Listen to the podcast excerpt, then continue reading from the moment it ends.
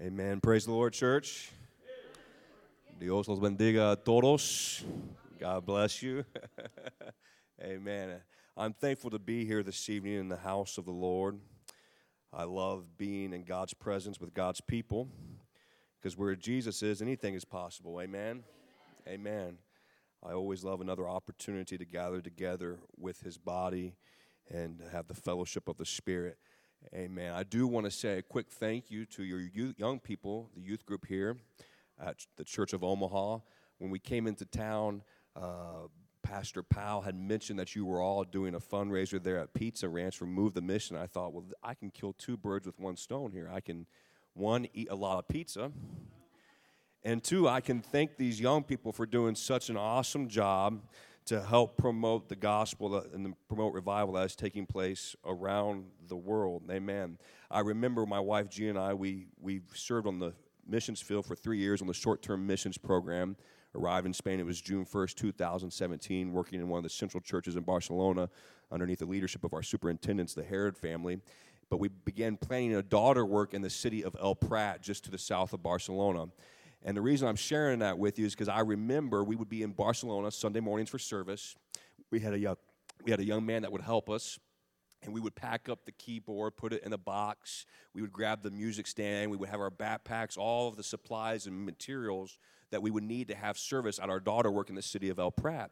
We did not have a vehicle at the time. We had to use public transportation. So here I was with a keyboard on my shoulder, sometimes a music stand in my left hand, and we had our microphone and everything. And we would jump on the bus with that. And the people on the bus were just looking at us like, what in the world are you doing? Well, we knew what we were doing. We were moving the mission.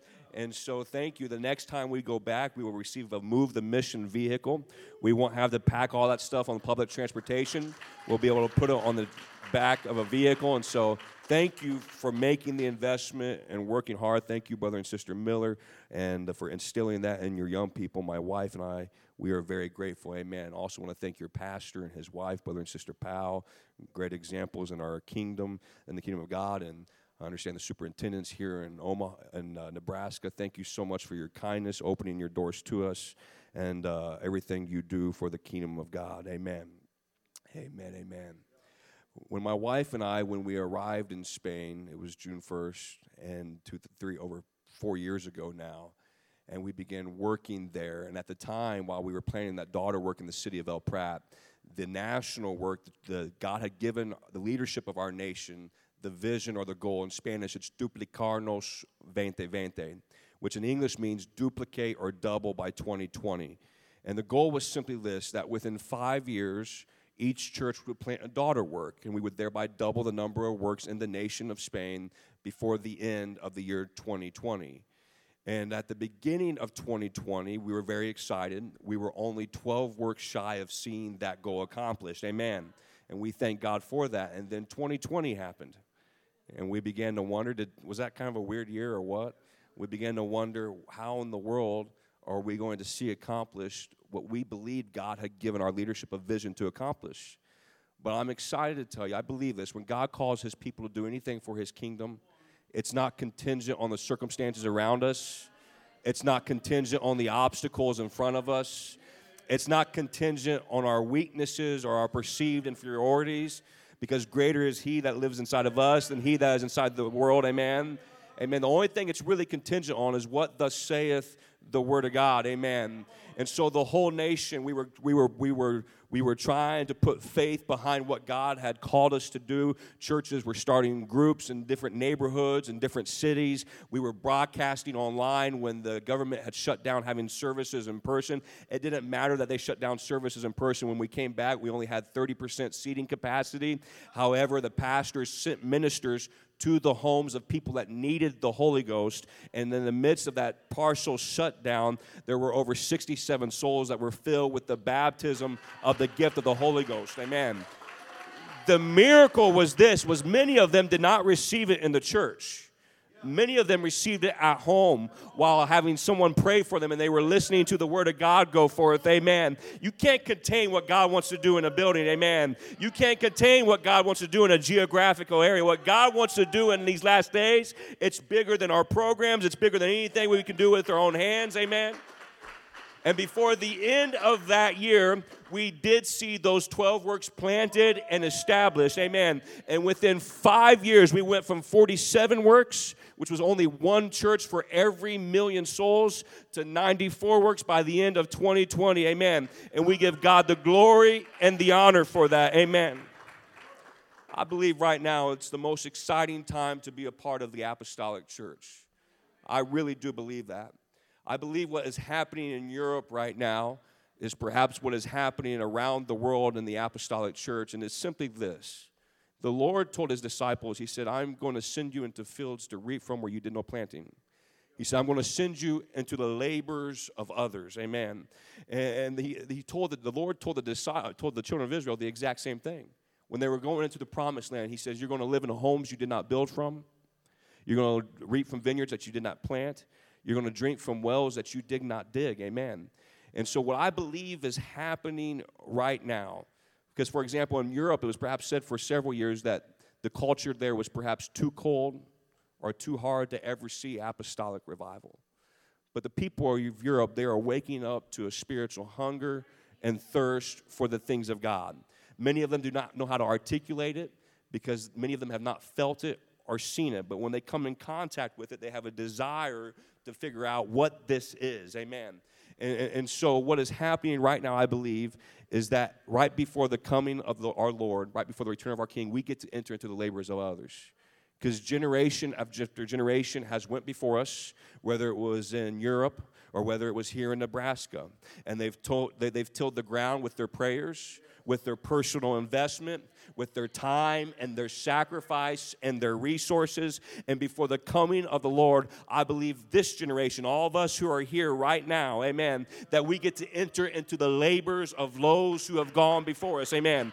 We get to step into the fruit of their prayers and the fruit and the consequences of their sacrifices. And I believe, see the greatest revival that this world has ever seen, amen. How many of you are excited to be a part of the kingdom of God in this hour? Amen, amen. Amen. Before I go any further, my wife and I, we do have a video that we would like to share with you. Uh, it just shares a little bit of what was going on in Spain, with, with, a little bit of the work that is taking place there right now. You'll see the Central Church in Barcelona. You'll see uh, some of the Bible school students. You'll see some pictures of our national conference. You'll see some pictures of the living room that we started having services in there in El Prat. I remember we were meeting there on a weekly basis, having Bible studies in two or three different homes and in the parks as well. And finally, God opened a door for us to rent a building on a weekly basis. We would only rent it on Sundays, four hours every Sunday. And, and I remember going into that building, God had to open the door for us to go in, go in to find a place to have services, and it was just a community center. It was like it was a party room. And there was a jungle gym in the corner my wife, if she's honest, she probably say I didn't want us to go there. She thought we'd go to the conference room at the hotel, but the, there was no public transportation that hardly went by the conference room at the hotel, so we had to look for a place that was central to downtown where public transportation passed by. And I remember one time in particular, we were on a Sunday morning service. I was preaching, and a kid somehow managed to get into the jungle gym that we had blocked off, and he slid into the ball pit while I was preaching. and so I had to call the music team, hurry up, come up and play some songs while I'm finishing up my preaching, so it's not distracting everyone. But little did we know, God was orchestrating our steps. And I remember the first time we went in there, we met the owners of this building. It did not look like a church, but we had tremendous peace there. And the Bible says that we ought to seek peace. Everything that we do when we're doing something for His kingdom, we ought to seek peace. And I remember the owners, they, they, they opened their doors to us. They said, You can have this for four hours. Every Sunday gave us a good price for it for those four hours. And it was right downtown. And uh, after the pandemic, no one else was renting the building. And so these owners, they approached the new pastor who we had handed the work off to. He's a first generation Spanish apostolic man. And they approached him. They said, Look, no one else is renting this building. But we want to offer you a proposition. Well, you can have it 24 7. The only thing that we ask is that you pay a hundred more dollars a week and cover the utilities. You can put your sign out front you can remodel it, you can do with it whatever you want. And church, the miracle of this is, is this building was right downtown. It's right off the main drag where they call it Las Ramblas. Everyone that walks through that town down Main Street, all the buses that pass by there, they now have the pass Los Pentecostales de El Prat. Amen. Amen. So we, we give God glory for that. So you, you'll see that building there. You might see a sheet over the jungle gym that's kind of blocking it off where we had services and everything. But what I want you to do is while you watch this video, I ask that you don't disconnect from the Spirit, but pray for us. Pray that God give us the wisdom and the direction to continue to do what He has called us to do, to be good stewards of the favor that He has given us during this time. And uh, pray for the work in Spain. Pray for our pastors. Pray for our churches. And pray that God allow us to raise up leaders in that nation. Amen.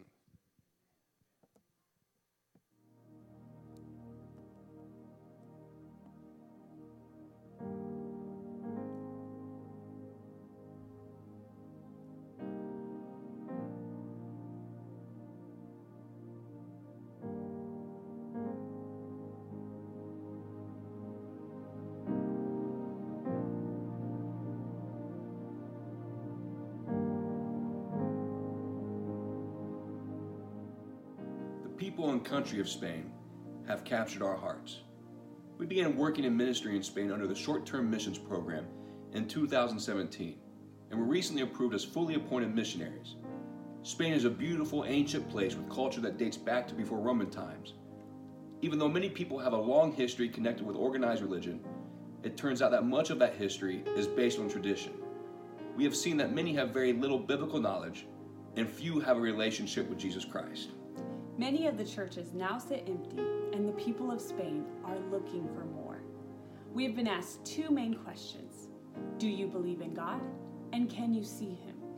The questions reveal the heart of the country, especially the younger generation.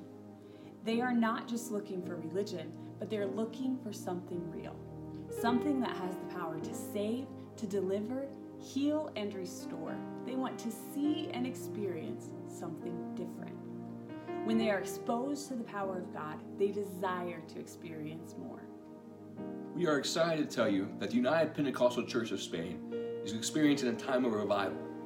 Our focus throughout the churches is on home groups or life groups. Modeled after the early church in Acts, this is a time for neighbors, families, and co-workers and friends to gather in homes and worship and explore God's Word together. Taking the church into our neighborhoods to people who are hungry but hesitant to enter a church building. These growing home groups become the seeds for daughter works to be planted in another city or neighborhood. Paired with the Bible Institute, the groups also provide a means for training and equipping leaders. Some would say this is very organic growth, and it is. We would also say it is apostolic, like in the life of a man who was going through some very difficult circumstances. He was put in contact with a sister in our church, and she began to witness to him over the phone. Hungry for more of God and truth, one Sunday morning, he drove five and a half hours from the city of Cuenca, where we have no church, to the city of Barcelona, where we were able to teach him a Bible study. During that Sunday morning service, he decided to be baptized in the precious name of Jesus. When he returned back to his home city, we put him in touch with a pastor friend in the city of Getafe. This pastor went to visit him to further teach him the Word of God, in a city that, from what we know of, has never heard the Acts 2:38 message preached. This man sat and listened to the word of God expounded, but not only him, his father also. After hearing about Jesus and the wonderful hope of salvation, the father also asked to be baptized in the name of Jesus. There in the city of Cuenca, there was no church, there was no baptistry, but they had a backhoe. So this man and his son began to fill the bucket of that backhoe with water, where the father was buried with Christ in baptism and his sins were forever washed away.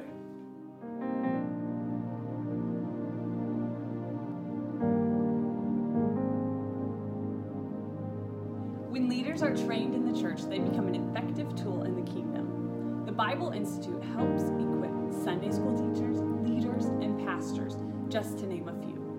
The Bible Institute helps equip workers for the harvest. We must work while it is yet day, because night cometh when no man can work. We work so that God can give the increase.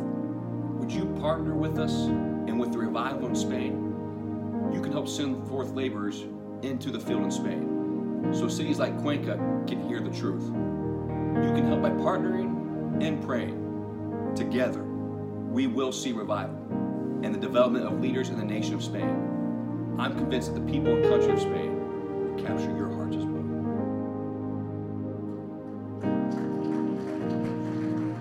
Amen. Can we? Amen. We are thankful for all that God is doing in Spain right now. He has truly been faithful. And uh, we are excited about the revival and the harvest that is taking place. It is our desire to be good stewards of the favor that He's shown us. And while we saw a doubling in the number of works during those five years, we saw a 50% increase in licensed ministers. So a doubling in works, but only a 50% increase in licensed ministers. And that presents a very distinct need there in the national work there in Spain. And now it's our turn to focus on training and the equipping of leaders and the development of our Bible school programs. Amen. And so, right now, the need we have could best be represented in what our Lord's one prayer request was when he looked at his disciples and he said, The harvest is great, but the laborers are few. Pray ye therefore that the Lord of the harvest would send forth laborers into his harvest. And so, when my wife and I, when we return to the nation of Spain, yes, we'll be working to continue to see churches planted there, uh, specifically to the south of Barcelona. There were five cities there. 10% of the nation's population reside in the metropolitan area there, and the five to the six cities to the south, none of them had an apostolic church. El Prat is the first one of those cities to have an apostolic church. But while doing that, we are going to be working alongside our national ministers to further develop our Bible school programs so that we can see pastors and leaders trained and equipped for the harvest. While we were working there in the city of El Prat, I had a good friend of mine. He was pastoring, planting a church in the southern part of Spain in the city of Malaga. And the last time I spoke to him on the phone, he says that he was teaching the Bible studies to groups in five different neighboring cities. And so right now we have a great need for laborers, and uh, everything you do for missions helps send us back to the field to continue in that labor. And so we thank you. We thank you for everything you do for Move the Mission. We thank you for everything you do for Mother's Memorial, which helps send students to our Bible schools. For example, in our night classes in Barcelona, they come 8 p.m. to 11 p.m. after they get off work at night, Monday through Thursday. That's how passionate and dedicated they are about the harvest that is taking place there. Thank you for everything you do to partner with missionaries around the world. Coming here, we were only 26 partners away from, from uh, getting back to the field in Spain. After speaking with your pastor before service, we're only now 25 partners away. Thank you so much for partnering with us and helping us get back to the field in a quick fashion. I believe we're going to be returning here this fall, and we're very excited to get back to work. Amen, amen. If we could all stand for the reading of the word, we're going to go to the book of Second Corinthians, chapter 3, be reading verses 3 through 6. I won't be very long this evening, but I believe what you're doing here in Omaha is the same thing that we're doing in Spain. We're really just working together in these last days, uh, trying to announce this gospel to everyone and to see a harvest of souls before the coming of our King. Amen. Amen. And so we're doing the same thing. We're working together in these last days. And it's my desire in the Holy Ghost that your faith will be quickened for the work that God has called us to do in this hour. Amen. 2 Corinthians chapter 3 verse 3 if you have it say amen. amen. Says this for as much as you are manifestly declared to be the epistle of Christ ministered by us that word epistle it means letter. So you could read it like this. It's how it's read in the Spanish. For as much as you're manifestly declared to be the letter of Christ ministered by us written not with ink but rather with the Spirit of the living God, not in tables of stone, but in fleshy tables of the heart. In such trust have we through Christ to Godward, not that we are sufficient of ourselves to think anything as of ourselves. That's kind of bad news, it seems like, doesn't it? We're not sufficient of ourselves. What God wants to do in our churches, what He wants to do in our communities, what He wants to do in our ministries, and our personal lives, it's beyond our talent, it's beyond our abilities. It's beyond anything that we can do with our own hands. It's beyond our personality. It's beyond all of those things. In fact, Paul here says, We are not sufficient of ourselves. I like hearing the bad news first because the good news is this our sufficiency is of God. The anointing of the Holy Ghost is enough. The blood of Jesus Christ is enough to wash away all sins. Amen. The name of Jesus has enough power and authority Amen, amen. It is still enough. Amen. We're not sufficient of ourselves, but our sufficiency is of God, who also hath made us able ministers of the New Testament. Everyone say he's talking about me.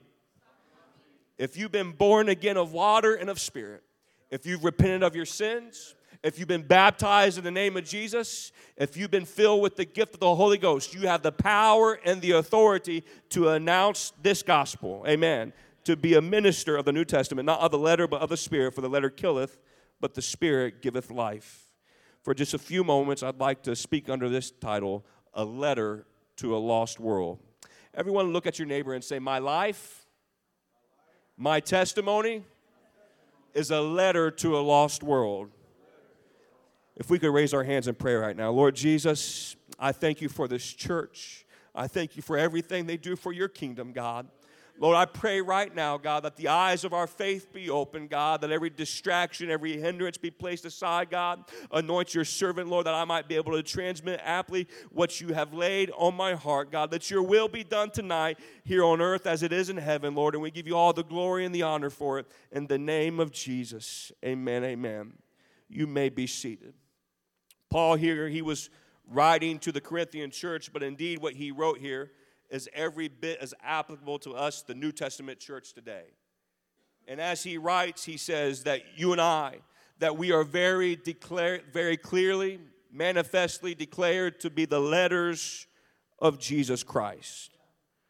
I find that interesting because what is a letter? A letter is a message written down to communicate the mind, the purpose, or the plan of its author. We know that the Word of God does all those things, right? You have right here the inspired Word of God. It's God breathed, if you will, like Paul said to Timothy. Every word is given by inspiration of God. It's profitable for reproof, for instruction in righteousness, for correction, for all those things. It leads us to eternal life, it leads us to salvation. When it comes to matters of eternity, when it comes to matters of the heart, my opinion really doesn't matter. Your opinion really doesn't matter. The only thing that really does matter is when we talk about salvation and eternity, is not what I have to say about it, but rather what thus saith the Word of God. Amen? Here inside the Word of God, we have. We, we, we have the books of the law of Moses. We have the poetic books, Psalms and Proverbs. We have all the books of the prophets, amen. In the New Testament, we have the Gospels Matthew, Mark, Luke, and John that describe the life, death, burial, and resurrection of Jesus Christ. We have the book of Acts that describes the history of the New Testament church and gives us an example to follow. We have all the letters of the apostles, amen. There are 40 writers to the Word of God, amen. There are not 40 authors, rather, there are 40 writers. Because holy men of old spake or wrote as they were moved by the Holy Ghost. Amen. Every word is inspired by God. We believe that. Amen, church? But while we have here the inspired Word of God, we also realize that we live in a culture, we live in a day and an hour where society is doing everything it can to deny this book. They're doing everything they can to undermine the authority of the Word of God, to deny it, to pretend that its truth does not exist. Amen. But while they can try to deny the books of the law, they can try to deny the gospels of Jesus Christ. They can try to deny the letters of the apostles. One thing they cannot deny is your testimony. They cannot deny the letters of Jesus Christ. They cannot deny the miraculous change that took place in your life when you were born again of water and of spirit. They can't deny the miraculous power of God at work in your life. Amen. We have here the Word of God, but while we have the very Word of God before us, Paul here in our text makes it clear that Jesus Christ, God manifest in flesh, never stopped corresponding with His creation. He never stopped reaching for a lost world. Amen. Now we have to understand that the Spirit of God will never communicate anything contrary to His Word. Amen. Anytime you look in the Bible, His Word and His Spirit, they are used synonymously because when God declares something, it is as true as the fact that He exists. Amen. But here, Paul here says, we are the letters of Jesus Christ. How could that be? Well, you see the testimony that God has given us, the change that was manifested in our lives at that moment of conversion, the law and the word that He wrote upon your heart when He filled you with His Spirit. Our testimony. Everyone say, My testimony. It is a letter written by Christ to a lost world. It's evidence written upon the hearts of believers like you and I that indeed his mercy endures to every generation, that there is salvation from sin, and that his spirit is still at work in the earth. Amen. I love hearing testimonies. I love hearing what my God can do. Why? Because it builds my faith. It dispels fear and unbelief. Amen. They might try to deny this book, but they cannot deny the letters of Jesus Christ. Amen. They cannot deny your testimony. You know what your testimony is like? It's like when you walk downtown somewhere or you walk through a park and you've seen where someone has taken out a knife and perhaps they've carved on the side of a tree on the side of a, a wall somewhere and they, they carve a heart right there. And you see the words inside this heart, something like Bob and Sally were here. Have any of you ever seen anything like that? Have any of you ever defaced public property and carved a message like that? You can find repentance tonight. I've repented of it since then. It was over 10 years ago, but I was courting my wife. She was not my wife at the time. I was trying to convince her to become my wife. And there was a little footbridge in the park in Kokomo, Indiana. It was halfway between her town and my town. So we would meet there for dinner, and then we'd walk through the park, and there was a wooden bridge right there. And I took out my buck knife, and I, because I wanted her to see that I was a man, and so I, I carved a heart right there, and I carved Gina and Jared. Oh, everyone say, "Oh, that's right." But why did I do that? Because I, I did it for memory's sake. So I, there was something carved out that we could remember that we were there. Now, that wasn't really the right thing to do. I don't believe in defacing public property, but I'm using it for an illustration tonight, Pastor. Forgive me. But that's what your testimony's like. Because some of you remember who you were when you came to Christ. In fact, your neighbors remember, your family members remember. Maybe they remember the addictions that you used to have that you don't have anymore. Or maybe they remember the infirmities that you used to struggle with that God healed you from. Or maybe they remember when your marriage and your house was on the rocks and everyone gave up hope on, but somehow God restored peace to your home.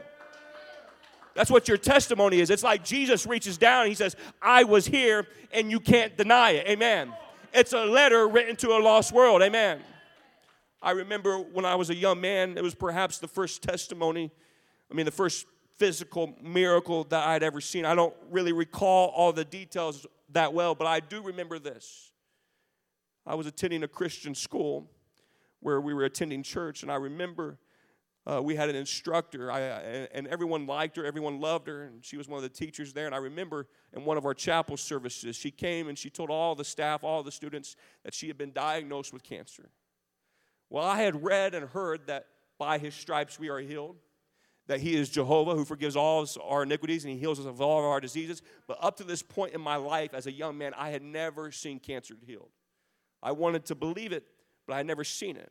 And I remember this lady, she was telling all of us, all of us this. And I remember the staff and the students, we all gathered around. I was, a, I was a young man. I don't remember exactly, maybe 12 years old or so, but we all gathered around and we prayed for her. She goes back to, to her church and, and, the church and the pastor lay hands on her and pray the prayer of the faith. And the Bible says that the prayer of the faith shall save the sick. Amen. We believe that. And so they prayed over her, and she goes back to the doctor. And the report was this the doctor says, There's scar tissue, but there is no cancer. Do you know what that's like? That's like Jesus reached down and said, I was here. And he wrote a letter to me as a young man. He wrote a letter to her doctor. He wrote a letter to this lady's family that he was amidst in her situation and he knew her situation. He knew who she was, and no man could deny his presence in her life. That's what our testimony's like. It's a letter to a lost world. You see, every time Jesus saves someone from their sins, every time he heals somebody of their infirmities, every time he delivers someone of their addictions, Every time he restores a broken home, what he's doing is he is corresponding with his creation.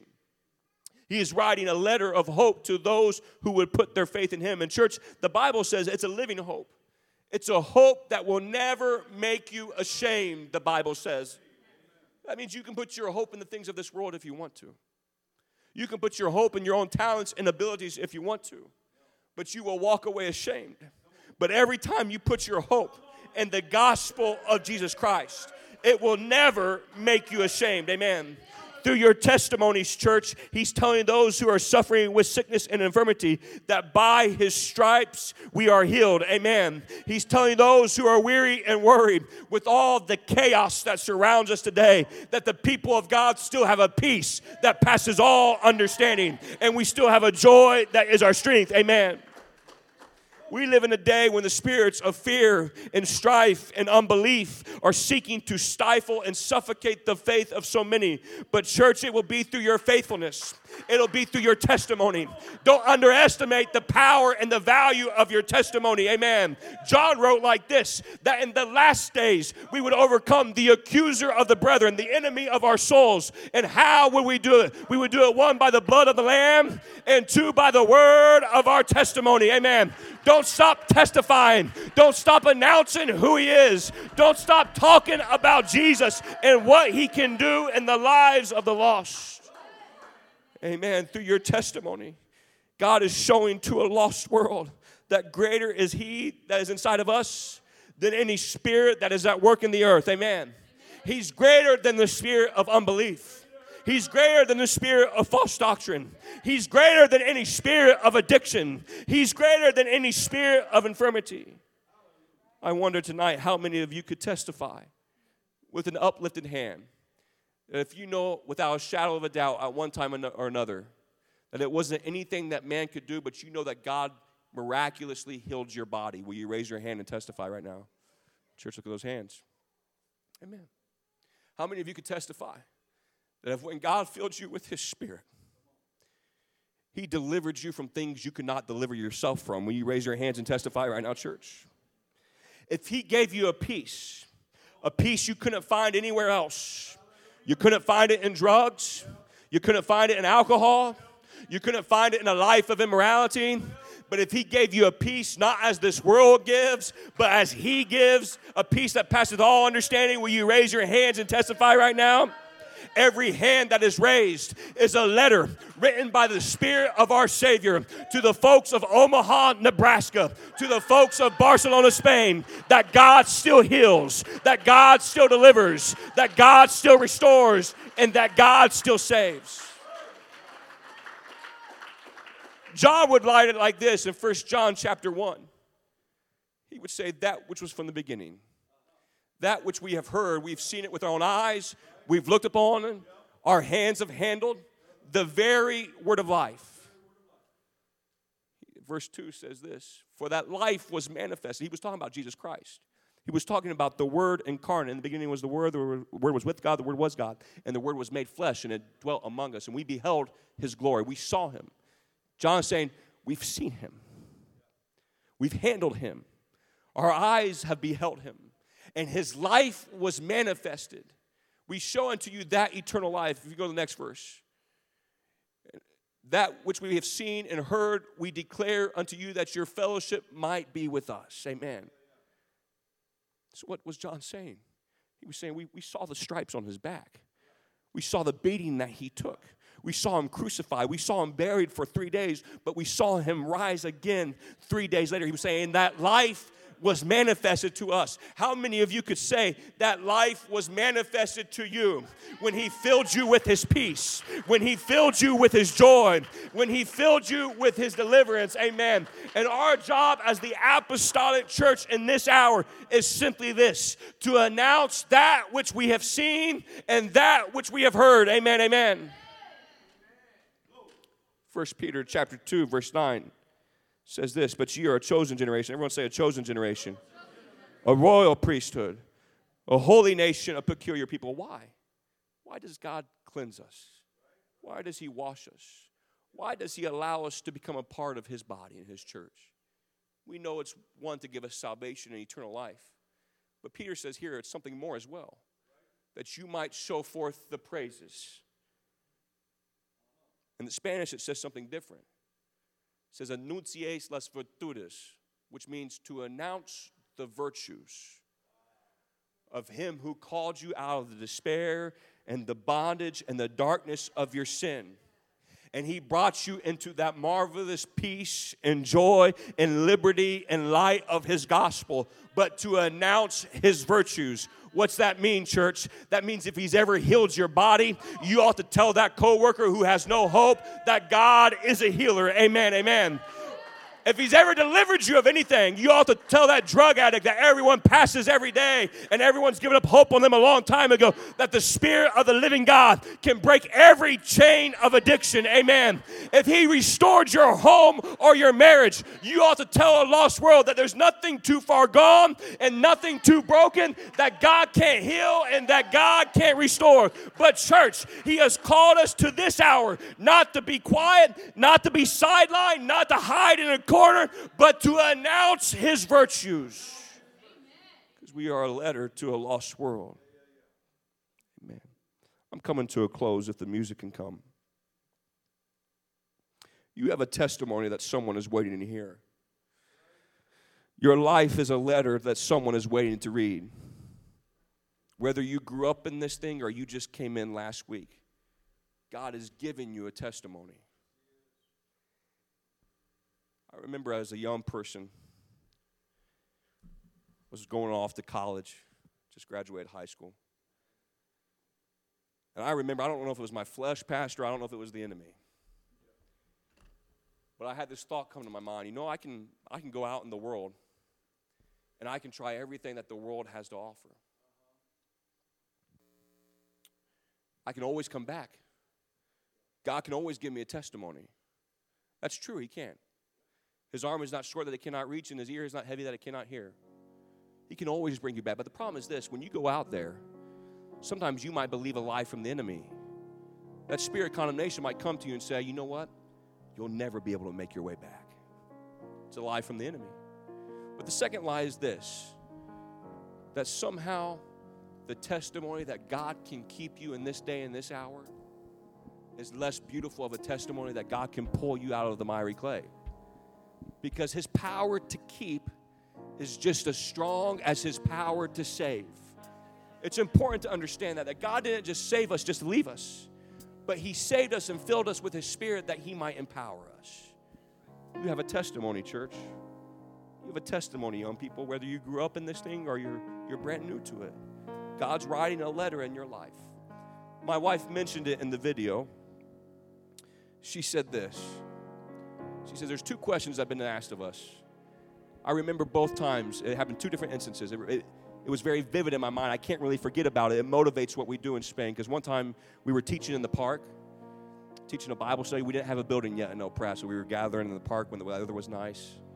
And I remember as we're teaching, there's a gentleman, Spaniard. He's, he's not too far off, but I can tell he's listening to us. He came up to us afterwards and he looked at me and he said, he said, Do you believe in God? It's like he was shocked. I said, Yes, sir, I believe in God. Because the only thing that he had seen was what it was like to walk into a cathedral more beautiful than I could ever build.